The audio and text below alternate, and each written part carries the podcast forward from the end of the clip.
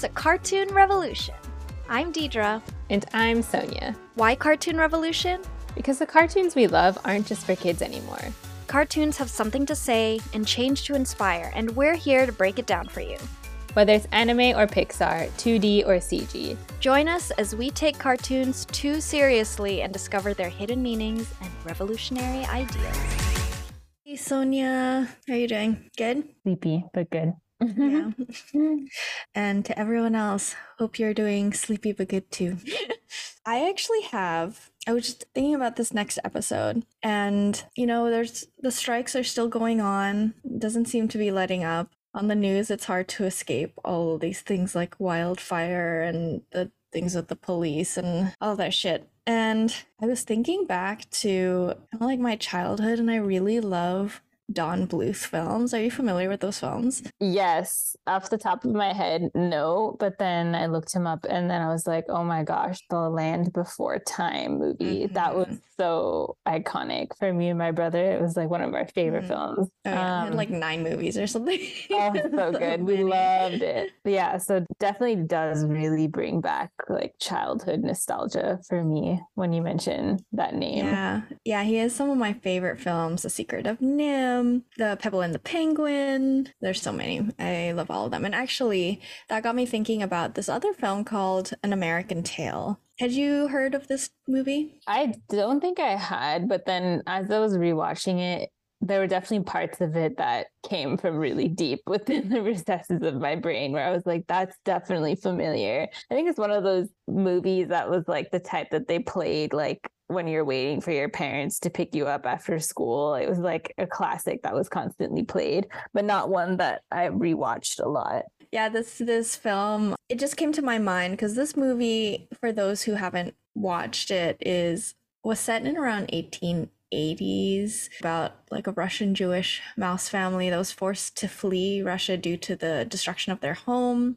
at the hands of cats, although it's unclear the true motivations of the cats. They're just like the big bad. Well, I think they call them the Cossacks, right? So they were like mm-hmm. anti-Semitic pogroms, right? I think is that how you pronounce it? Pogroms, basically anti-Semitic yeah. violence in yeah. Eastern Europe. Right, right. I think like as someone who who didn't have all the context for that, especially as children, you wouldn't have picked up on that. But yeah, it's people fleeing from from tyranny abroad and moving to America. And it's about that journey and, and the main character, Fievel, gets lost and it's him trying to reunite with his family. And there's this really prevalent narrative, or even I, I would say like propaganda in you know in some ways of this american dream. Yes. i it came to mind because it's it's feeling very relevant to what's going on now. And i have watched some of the sequels that i kind of want to talk about later as we move on. And okay so you rewatched this sonya. Any like big thoughts as you watched the the first film? I think relevant is really the best word for it. I mean i wouldn't even say that i really liked or disliked the film or the franchise, but relevant was definitely the word that came to mind constantly. This pursuit of success through the American dream, this idealized vision of the United States, this hope for a better future that this country is supposed to represent, complicated by a lot of the hypocrisy, the oppression, the division, the fear and hysteria, and just deception embedded within all of it and just how hard the immigrant experience was then and still is today is definitely relevant. Secondarily, something that struck me was the usage of animals and childlike stories to tell this story was was really unique. It's not something that I think would ever really happen today or, or that we don't see much of today. And the thing is that's very special and yeah important for kids to see that story as much as again they're not going to like pick up on what cossacks are like anti-semitism might be as clearly as we might as adults with more context but definitely the message is still very prevalent about oppression about hope and family and the immigrant struggle definitely carried through yeah, so this movie came out in 19 the 1980s, like mid wow. 1980s. Yeah, so so it came back a while ago and I think it's important to remember that piece of this. It also came came out to pretty lukewarm reception. I think the Roger Ebert group didn't really love this film. They said it was a downer, which like honestly like listening to what you just said is not a surprise because it's a kids movie. Yeah. But there's some really heavy themes to it. Yeah. They also said they didn't go too deep into oh some other critics were saying it didn't feel like they went deep enough to the Jewish heritage of the mice. Like I I say that they're Jewish mice, but it's true that it's not super obvious. I think like in the sequels that I watched a lot, like it was it was more obvious, but not in the original. Yeah, I read some of those criticisms too. And I don't know, I don't think you need to be as overtly clear about those details. I, I mean, I guess it depends on how seriously that was needed, maybe at the time and today. But I feel like as long as the message carries through around you know, acceptance and you know unity in the face of oppression or injustice whatever it is that can be applied no matter what the specific context race religion whatever. And i thought it was kind of nice is in that there were like these little like clues or treasures within that sort of help you understand as you maybe grow older and watch the film, you sort of pick up on the details more and it kind of invites you to revisit and relearn and think about it a little bit more deeply each time you watch. I think they're celebrating Hanukkah in the beginning and they have like a pretty clearly like Jewish sounding name like Mousekewitz and you know they say the Cossacks like there's there's these little details that while not probably immediate to like a four year old, it's going to come out. Like, and it makes the text more rich. I don't know. That's kind of like an interesting question in general for us and this show, which is just like how clearly you need to spell things out and how much you can trust your audience to find those rich details because cartoons don't need to be so simple. Like, they are capable of being complex. And I think that's okay. Right. I want to actually talk about the um, really big overarching theme, I guess is the word in this film that has to do with the American dream. And Mind you, I had no recollection of living in the US at the time that I started watching these movies because I was when I did live there I was very young. But it's it's something that comes up as like a motivation for the journey to America. And this narrative includes this idea that there are no cats in America, that as the family moves like is forced to flee, they're looking they're trying to get away from from the symbol of oppression and tyranny, which are the cats. And there's an entire musical number. They talk talk about how the streets are made of cheese, how it's the land of opportunity, and if you work hard, your dreams will come true. And it's funny to me listening to it now because I was like, yeah, this is like the kinds of films that I grew up with, and I was not at all American, but that American dream idea is so strong at considering the American dominance of media for so long to people all the way across the world like me watching these films and getting indoctrinated sounds too strong, but it, it's it's exposed. in there. There's mm-hmm. exposed. Yeah, it like seeps in. So, what is your relationship to this idea of the American dream as an American, Sonya? Yeah, I mean, it's obviously because I grew up with the same content, but from a very different perspective, having been born and raised here, though much of my family are immigrants as well. They all share a lot of those same beliefs. And so for me growing up was a lot of just like confirmation of like oh yeah i am in the best place ever or like this is the superior place. But as you grow more mature like you start to question and doubt and then look at narratives like this and be like this seems not real. And there's a lot of problems and then you know year by year there's just you notice a lot of issues around justice and division and inequality and it's just it's a very toxic principle but it's something that a lot of people still hold in a very valuable way like people to this day still get very offended it's, it's the center of like culture wars essentially right now is like you know the far right is saying that liberals and modern woke agendas are penetrating our society and trying to tear down america they're trying to make white people feel bad about our heritage and history and it's just this very weird backlash and it's like shows you how deep the as you said, indoctrination goes within our own society. And it makes you wonder, like, who what is this narrative for? Like, one would think, oh, American dream narrative, it's meant to help other people, other countries, you know, want to come here or think of us as the best. But I think really it's a narrative we want to tell ourselves to justify the place that we're in, to make us feel better about the hypocrisies that are foundational to this country, you know, as a supposedly the free, best, superior country that was founded on slavery and indigenous oppression. And also free speech. And yes. This idea of liberation. Right. I think this film takes an interesting take. Actually, not this film. Okay. This is my pitch to you, Sonya, or to everyone else as well, is that there's another film in this series that I think has a more interesting take on this idea of the American dream and the role of people who live in America to use this democracy that they have worked so hard for. And that is the third movie, which was the first straight to video movie called An American Tail The Treasure of Manhattan Island. And I definitely like I love this film so much and I'm pretty sure you had never heard of it. Is that correct? That's absolutely correct. I was like, what are you proposing do? I've never heard of this. Who has ever heard of this? But I am intrigued.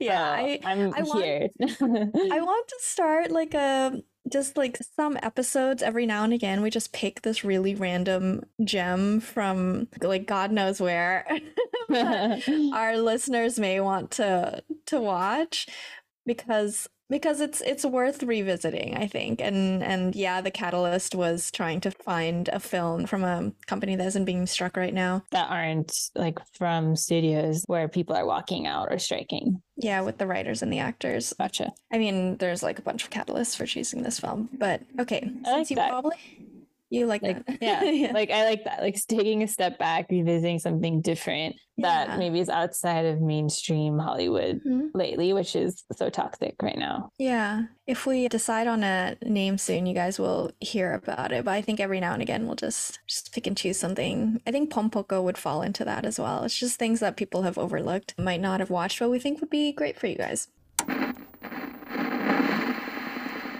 So, I want to share the perspective of one of my sisters, and this is what she wrote. I was genuinely surprised by the progressiveness and themes of the movie. The issues the movie addressed are relevant, if not more, to today's political climate, especially in the US. The story of a working class immigrant family living paycheck to paycheck and finding the courage to stand up to money hungry authority is a story I think a lot of Americans can relate to today.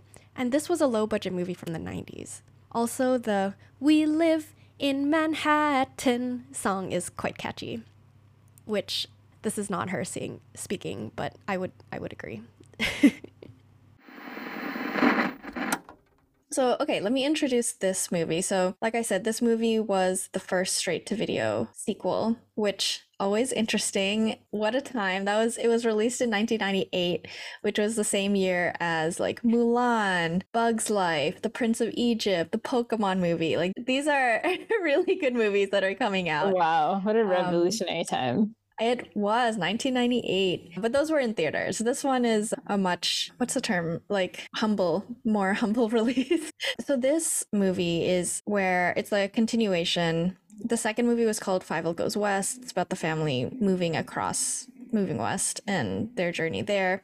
This film takes place, I guess, before that, while they're still living in Manhattan. And it's Fievel, the main character, and his friends. They discover this like hidden passageway while they're in the city and they discover this community of native mice that had moved underground like years ago when the European settlers had first come. And it's them learning about this culture and then also trying, going back with the daughter of the chief to try to see if, try to assess if the world, the upper worlders, as they call it, like the Europeans and the people there, have like changed their ways and become less wanting to conquer and violent and more understanding. And there's some again there are themes of the american dream. There's a there's themes of the role of immigrants and how they not only come and believe this American dream, but how they can sometimes be trying to uplift it in a non critical way because of how power dynamics are structured. When you come to a country and you have to work so many jobs because your labor is not appreciated, there are themes of how the capitalist upper crust, as they say, represented by these three bosses of this big cheese factory, are trying to gather power and whenever they're criticized they use some kind of scapegoat as a way to Sick. divert the anger and it's this divide and conquer tactic where they're turning the workers against each other and the Native Americans. As I said, Um, relevant. Yeah, super relevant. But this is like obviously not a movie that people really watch.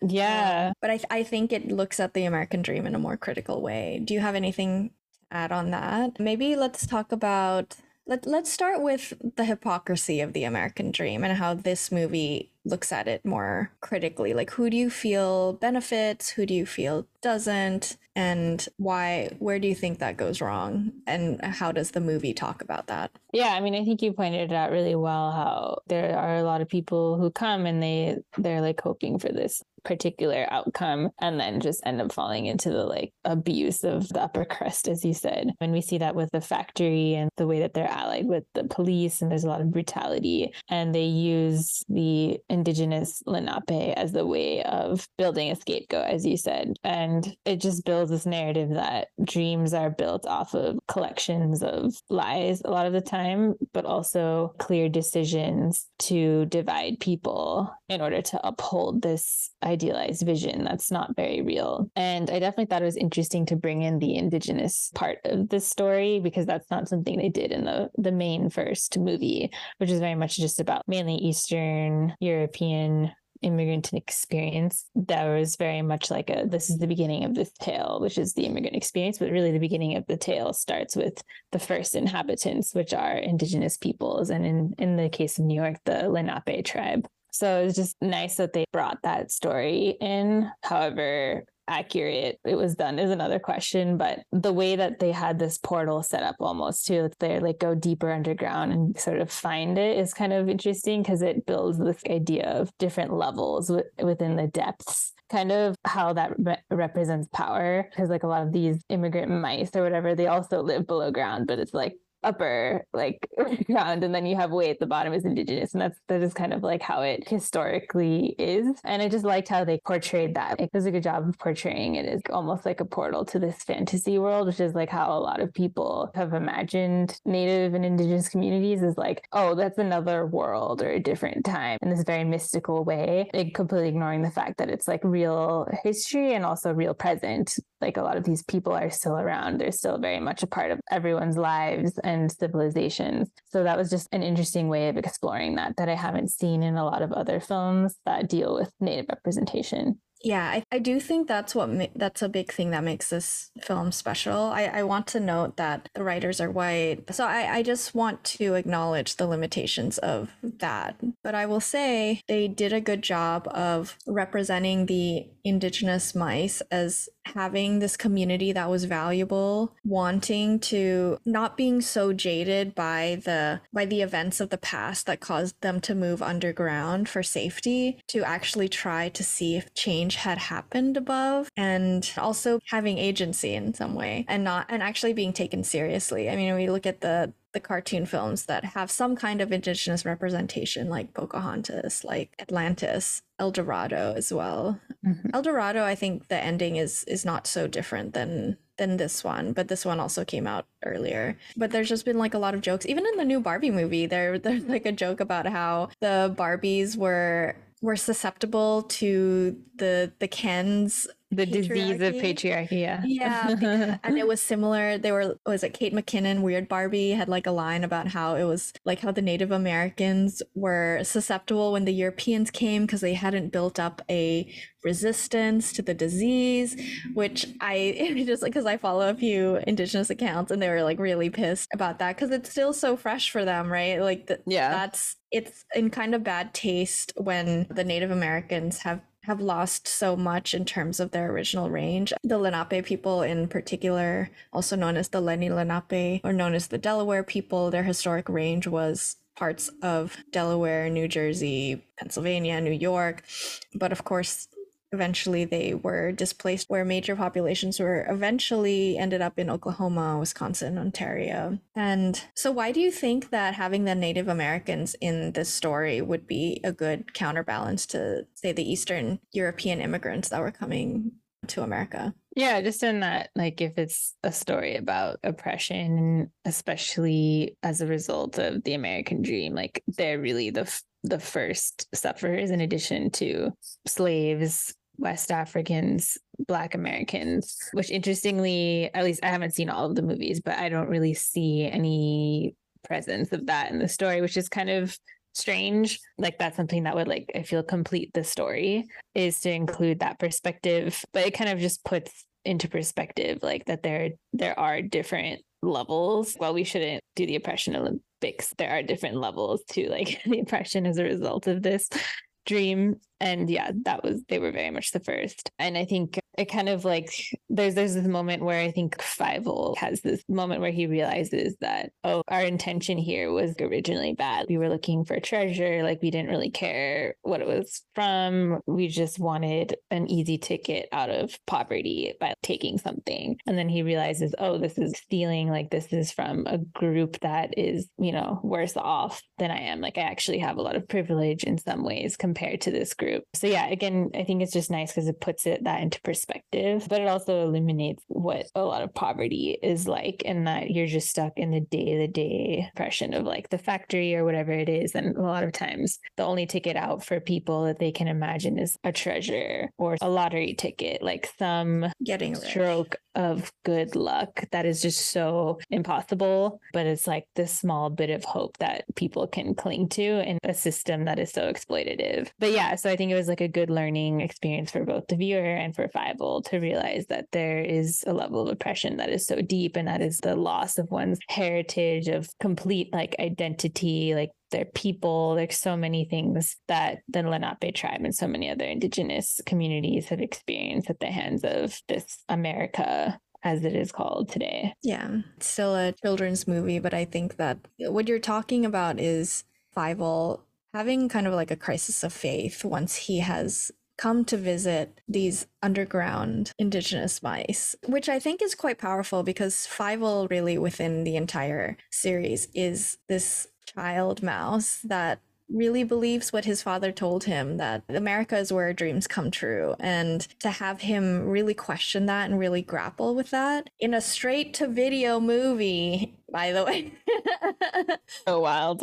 It's yeah, I think it's like such a great thing. It's and I don't think that this film necessarily removes the merit from the American dream, but just to have the main character critically look at it and see how it affects people differently is really interesting and unexpected. It didn't reach the wide audiences that it obviously the first movie did, but I I, I think in some ways it has a more nuanced take on on this big central theme of the franchise. Yeah, and I think while it's like a pretty sad film and that like the ending is you know everyone survives for the most part but it's still like a pretty unresolved sad ending and that everyone's still kind of oh, at the mercy yeah. of the system at least it has a strong message of unity which i think is really important we see really clearly how the people in power inflame racial tensions and scapegoating to divide people such that they are unable to demand better. We, we've seen a lot of more recent versions of this. So many panics around immigrants at the border, Islamophobia,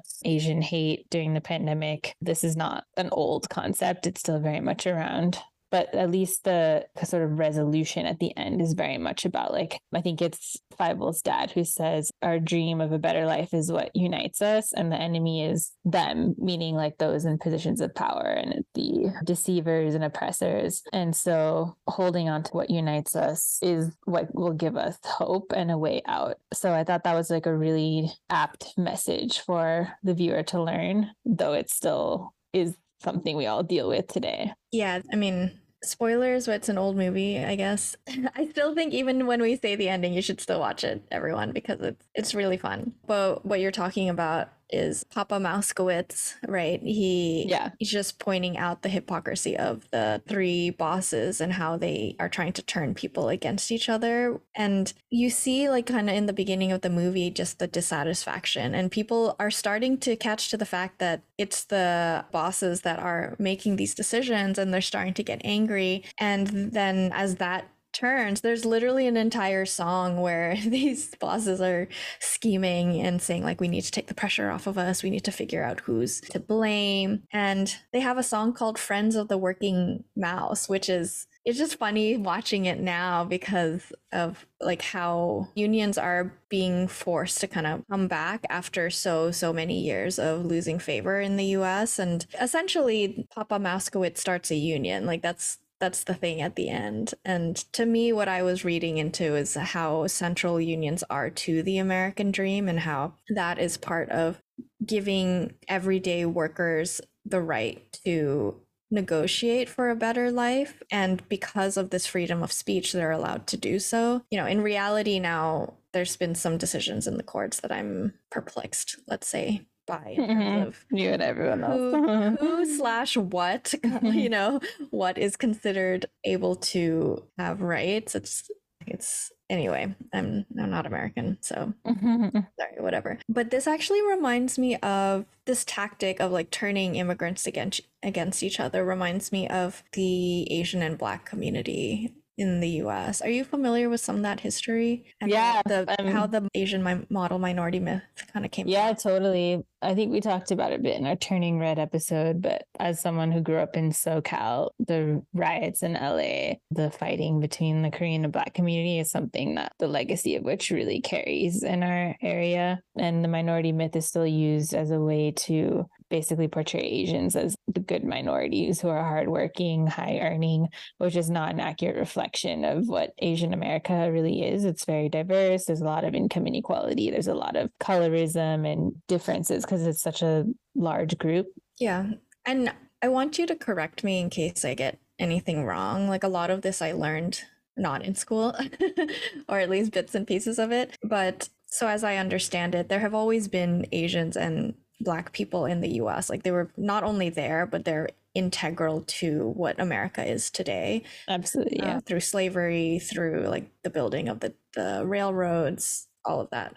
And can't remember exactly where this was born out of, but there was an influx of a lot of Korean immigrants coming into America. And because of you know the types of property they could actually afford they ended up moving into these black and hispanic communities like their neighborhoods and coming in quite large numbers escaping the the devastation that was going on between the two koreas and that war. And they started opening pretty quickly starting to be able to open businesses and kiosks and laundry laundromats and things like that. And for the most part, every day, it was actually good for a long time. Yes, there would be tensions, of course, but these communities got along well and they were helping each other and they were starting to learn from each other. You can just see from Black culture how much it really takes from Asian, especially Eastern Asian cultures. I mean, And at- vice versa too. And vice like, versa, exactly. K-pop and stuff. Yeah. Exactly, exactly. We get like the Wu Tang Clan and, you know, mm-hmm, mm-hmm. and all of that. And the thing is, like, both of these groups really would make up a huge part of the working class. And as tensions start to rise between the communities because the working conditions are so terrible, it's a similar situation where the elites, who, yes, happen to be white because this is this is America, realize that these groups were coming together and picketing together and striking together and this was not good. And so what ended up happening is that there's a push towards progress but also a lot there's a, a pushback because those in power feel threatened. And and and there was a paper that came out citing the the model minority which they they choose East Asians. I don't think it's an accident that they're also lighter skinned, by the way. And and it's a, I- we always talk about the Asian the model minority, like Asian model minority, but this was in direct contrast to the problematic or the problem minority is what they called it, in which they referred to black people. And this has kind of has been a pattern to upholding whiteness is that they need a scapegoat and that has almost always been black people in terms of putting them at the very bottom. And so they started sowing a lot of resentment between the two groups, the giving East Asians more access to opportunity and leverage and tensions started to grow and, and the black communities didn't feel like the East Asian communities were uplifting the entire community and just like infighting started happening when actually these communities have really helped each other grow culturally and have had a long history of getting along again for the most part. So, this is a really complex topic, and I didn't necessarily get all the nitty gritty details correct here. But I want to clarify that this article, in which the model minority label came about, as far as we can tell, was from a New York Times article in 1966 by William Petersen called Success Story Japanese American Style, in which he uh, talks about Japanese Americans and Asian Americans as quote unquote this model minority in somewhat parallel to the Jewish Americans and contrasting that to problem minorities uh, specifically black people. And this is coming in 1966, so right in the middle of the civil rights movement, in which many African Americans are, or the leaders of the civil rights movements are African Americans and are coming from these African American communities. So it's just some interesting context. I will say that a great there are two great videos to watch. One is just a five minute video from TED Ed called Can Stereotypes Ever Be Good by Sheila Marie Orfano and Den Shou. And the second one, which I really loved and I got a lot of this information from, is uh, Rush Hour, an unexpected image of Black and Asian solidarity by Quality Culture. So check those out. I'll put the links to those in the description. Yeah, that was just like an interesting parallel. Oh, but, it's, I, it's so true, you know, and it, it, it is very much evident in the film as well. Like it's exactly the same thing we see the the Lenape girl, Cholena. Yes, Cholena. So she comes up and is spotted and there's this whole conspiracy around like oh they're coming back they're infiltrating there's deception which is like it's it's using there's a trope of the deceptive evil sneaky indian which they're literally using in the movie to inflame tensions to make everyone go into mass hysteria all the workers and to have them divide amongst themselves and cause chaos so that they're all weaker. And that's exactly what is happening in the example you gave. And there's so many examples of that throughout history in the US. There's this really cool Punjabi Mexican community that formed of farmers like so long ago in which these Punjabi workers they couldn't bring their wives from India or like they couldn't bring anyone so they intermixed and married into these Mexican families and there's this beautiful cultural unity and mixing and fusion that kind of occurred that's very special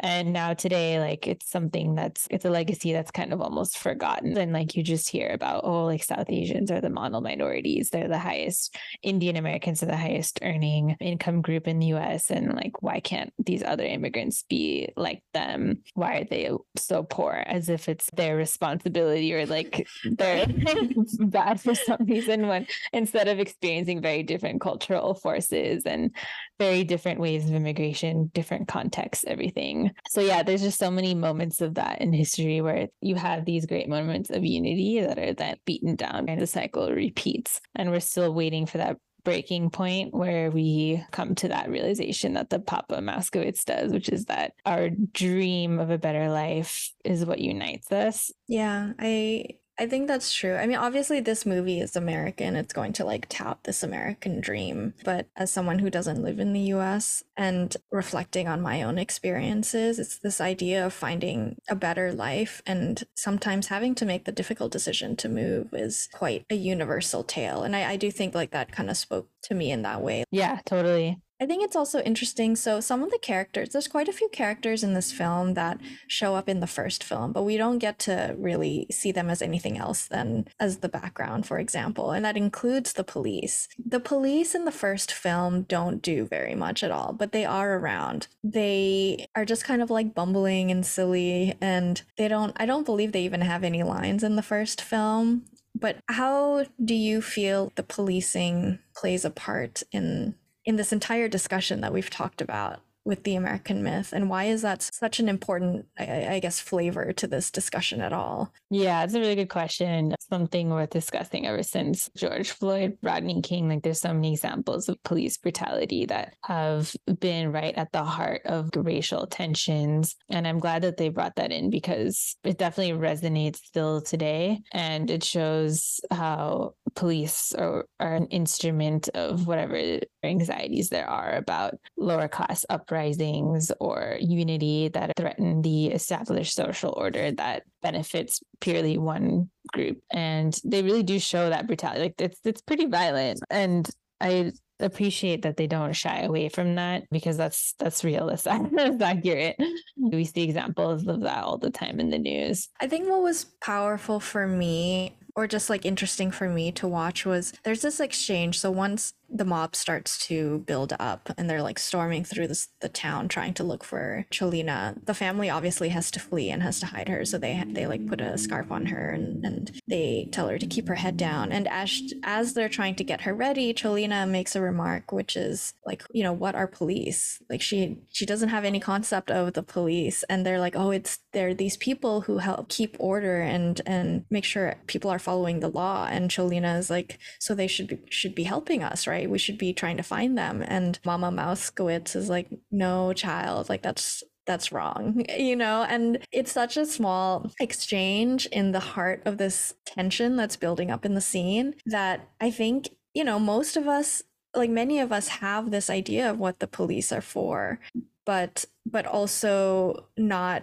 always having to face the reality that there's a reason why they are around that is not necessarily for the everyday people and what that means. And i i mean personally i really had to confront that here in hong kong. Yeah. Yeah i again that's just like another thing that i was like watching it again right because i haven't watched it in a long time. I, I did obviously did pick up on that when i was younger but that i just like found interesting. Like we've been talking about these themes for a long time. I feel like i sometimes feel like there's a lot of new interesting stories being told but there's also some themes that i feel like have been neglected a little bit that we don't hear quite as often in in at least animated films yeah. because of just the types of stories that are being told really. Yeah that's what makes it so special. We just have so few gems like this that go into that level of complexity and detail and struggle. I think Pom Poko is a great example but that's again another rare gem. Like you don't see a lot of that especially in the us but what you said about police the way that society functions on the upper level right? Where you know the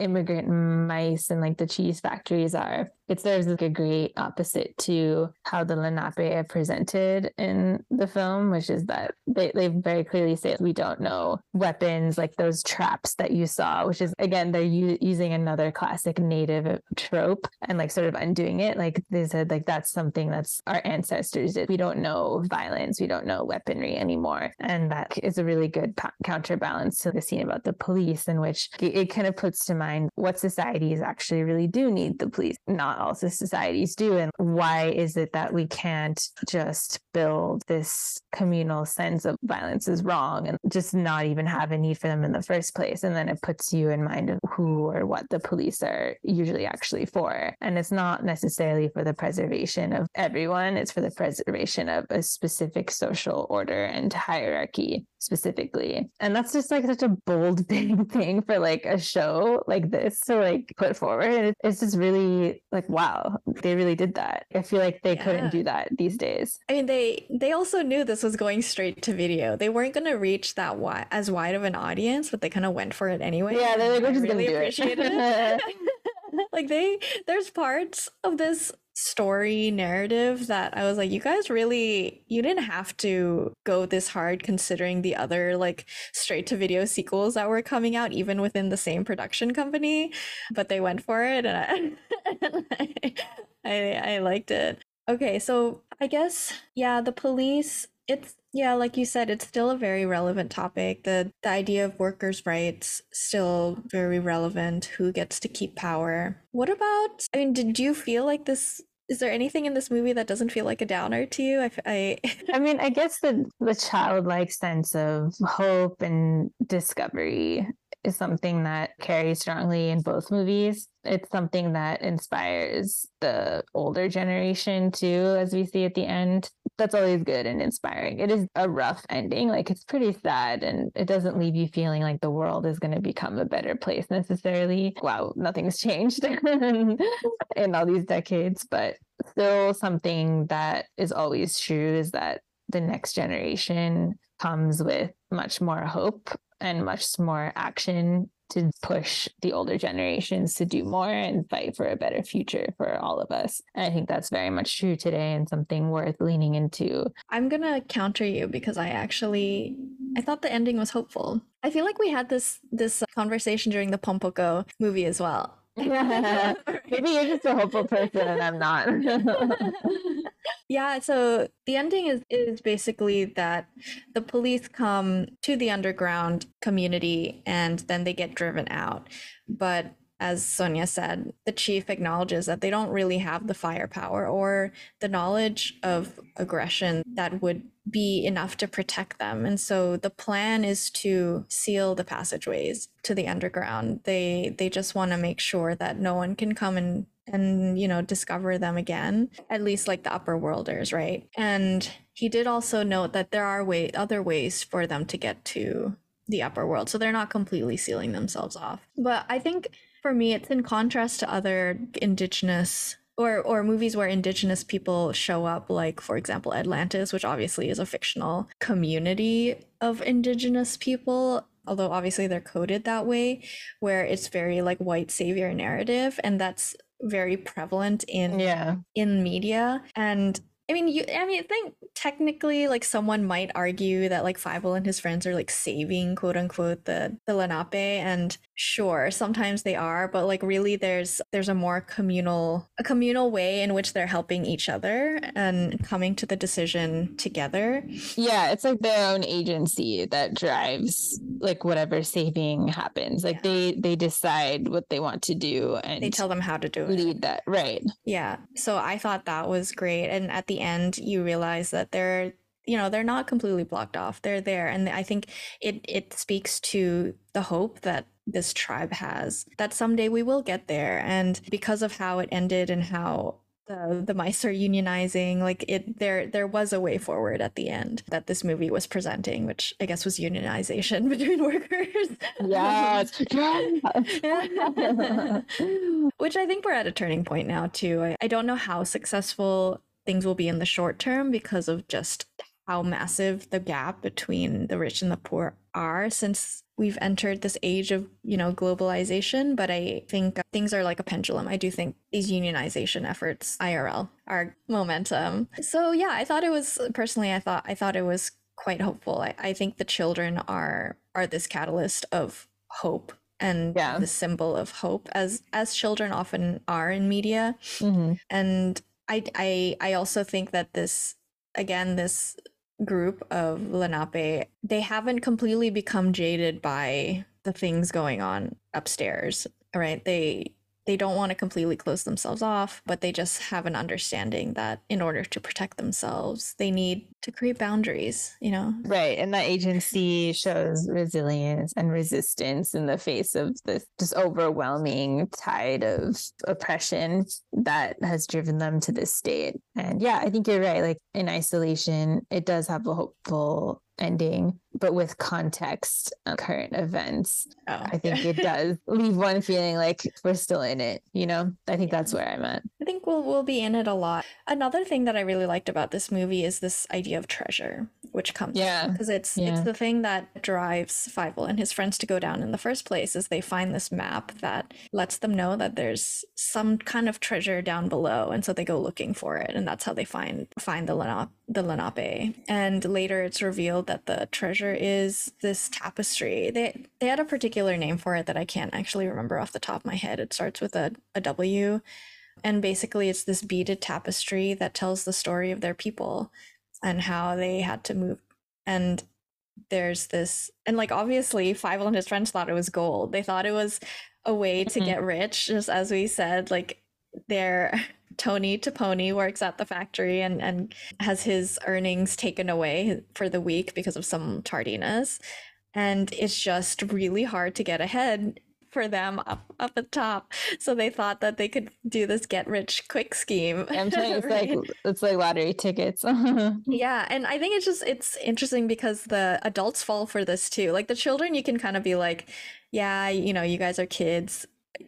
Maybe you know, like, but as an adult, like Scuttle, the one of the other characters, you're like, maybe you should have known better. Who knows? I don't know. It, we're all kind of caught in this in this wheel. yeah, but it's a really good point about like what really is the treasure. And it's like it's our like heritage, it's our like community and our purpose our and yeah it's our stories and the, yeah those are the real treasures and it's a really nice undoing of like what one traditionally thinks of.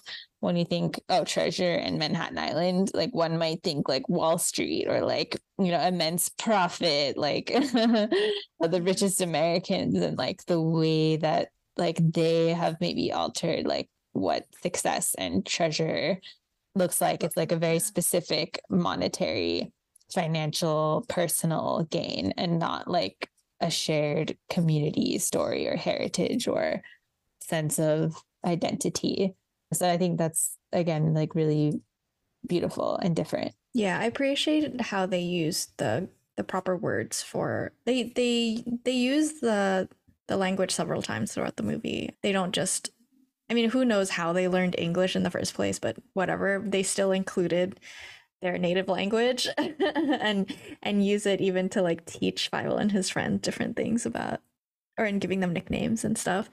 So yeah, I think that's quite that was quite special for for a film like that. And I, I think it also recontextualizes what like you said, what we should be taking as important and whether our priorities are right and why do we have these priorities like i think a lot of us struggle with that today is like understanding that capitalism sure has its benefits but is also trapping us in a lot of ways and then are like we still have to kind of navigate but we still have to navigate that actual system every day it's yeah that's just i guess that's our story it's uh, real yeah. So, okay, Sonya, what's revolutionary about this film? Yeah, I think I've mostly already said it, but I would say relevance to modern day struggles and just like the way that history repeats itself with a lot of these stories. Waves of people coming here for a better life, realizing that it's kind of a deception or it's like a really difficult dream to achieve because it's almost impossible or it's made much easier for specific groups of people and just the layers of oppression throughout history that have made this country what it is today it's only rich and successful however you qualify those terms because of the degradation of many groups of people in the past and the present yeah, but also still the relentless hope, no matter what. And I think that's central to the immigrant experience, like the hard work, the struggle, the fight for better, but like always this unrelenting hope of like, I can do better. I can achieve this as long as I work my hardest and do my best. And I think that definitely still carries through and something that, yeah, it's still very relevant today. I, oh, Okay, so so I think for this film, why it's revolutionary. I've, I've mentioned a lot of different things. I think that the idea of what treasure is, in contrast to to I think the more capitalistic view of that is to have that in the film is quite revolutionary. I think to have some kind of Native American representation not only be clarified as being a specific tribe, because Native American is such a huge monolith of so many cultures, like Asian American, for example. So wow um, that that's like actually revolutionary. Like it's just so know, sad. Like the bar so low. well, I yeah, I mean, credit where credit's due, I suppose. um, I think like having that representation at the time that the movie came out, like is is is is big for what it is. The fact that they're willing to engage critically with this idea of the American dream is is revolutionary in the context. Yeah, there's things. So, okay, Easter eggs, hot takes. Yeah, I think one really interesting fact I was reading about is that DreamWorks Animation, obviously one of the biggest studios that brought us like Shrek, Kung Fu Panda, How to Train Your Dragon, so many like big titles mm. might not have existed without an American Tail, the first movie, or really this franchise, because Spielberg's animation studio was like kind of born through the first movie. And then, like, he created it, I think it's first Amblin, and then it became Amblimation. And then Spielberg worked with Jeffrey Katzenberg and David Geffen to create DreamWorks and then folded so many employees from Amblimation, his animation studio, to be like the main powerhouse within DreamWorks animation. And I think the first movie they made was like The Prince of Egypt. So I thought that was a really interesting. 1998. Yeah. Same year that this movie, the the Treasure of Manhattan came out. exactly. Manhattan Island. So, yeah, so that's just like really cool. Like it's they're like it's a very different film compared to what you like traditionally associate with DreamWorks. Very different vibe, uh, but a lot of like the animation talent came from the same source. And so I think it's it's really awesome that like a very unique film like this is like what made DreamWorks potentially possible. Obviously, there are a lot of factors, but that was just an interesting right, right. fact. Yeah, and and an American Tail was I think only the second film from the Don Bluth animation company. So that that also made or I guess yeah, if there was a short film, there was a direct to TV. The Secret of NIMH was the first, my favorite, 1982. my favorite films, like to this day. Yeah, and so An American Tail was second. And yeah, so so it is quite a pivotal film for a lot of a lot of a lot of people that we're talking about in the in the background. Yeah. Okay. I guess my hot take is not going to be that surprising, but I think this I think so I I feel like this direct to video sequel, The Treasure of Manhattan Island is better than the original American Tail. Yeah, that is a hot take. I mean, they're very different. I don't know, very similar themes, but like different in terms of journey and approach. Yeah, and I think like it's it's interesting too because like this one is not actually that well rated or reviewed overall, and I don't know, like I don't really understand why. Like I definitely can see that it's it people might struggle with tone with it and subject matter. It's it's very difficult subjects, but I thought it was a pretty solid film overall. Yeah, I got like a 32% on Rotten Tomatoes. Wow. And a 5.7 out of 10 out of IMDb. Mm-hmm. But an 83% of Google users liked the movie. Mm-hmm. I think I I I'm a little cautious about the rating because I you know like who is actually watching this film that's also rating it because it was like came out in 1998 like mm-hmm. I think I think it's easy when you see like a Native American coded person on a cover to just ma- jump to conclusions about how that representation looks like, and I can totally agree. Yeah, and to be clear, we can't. That would happen.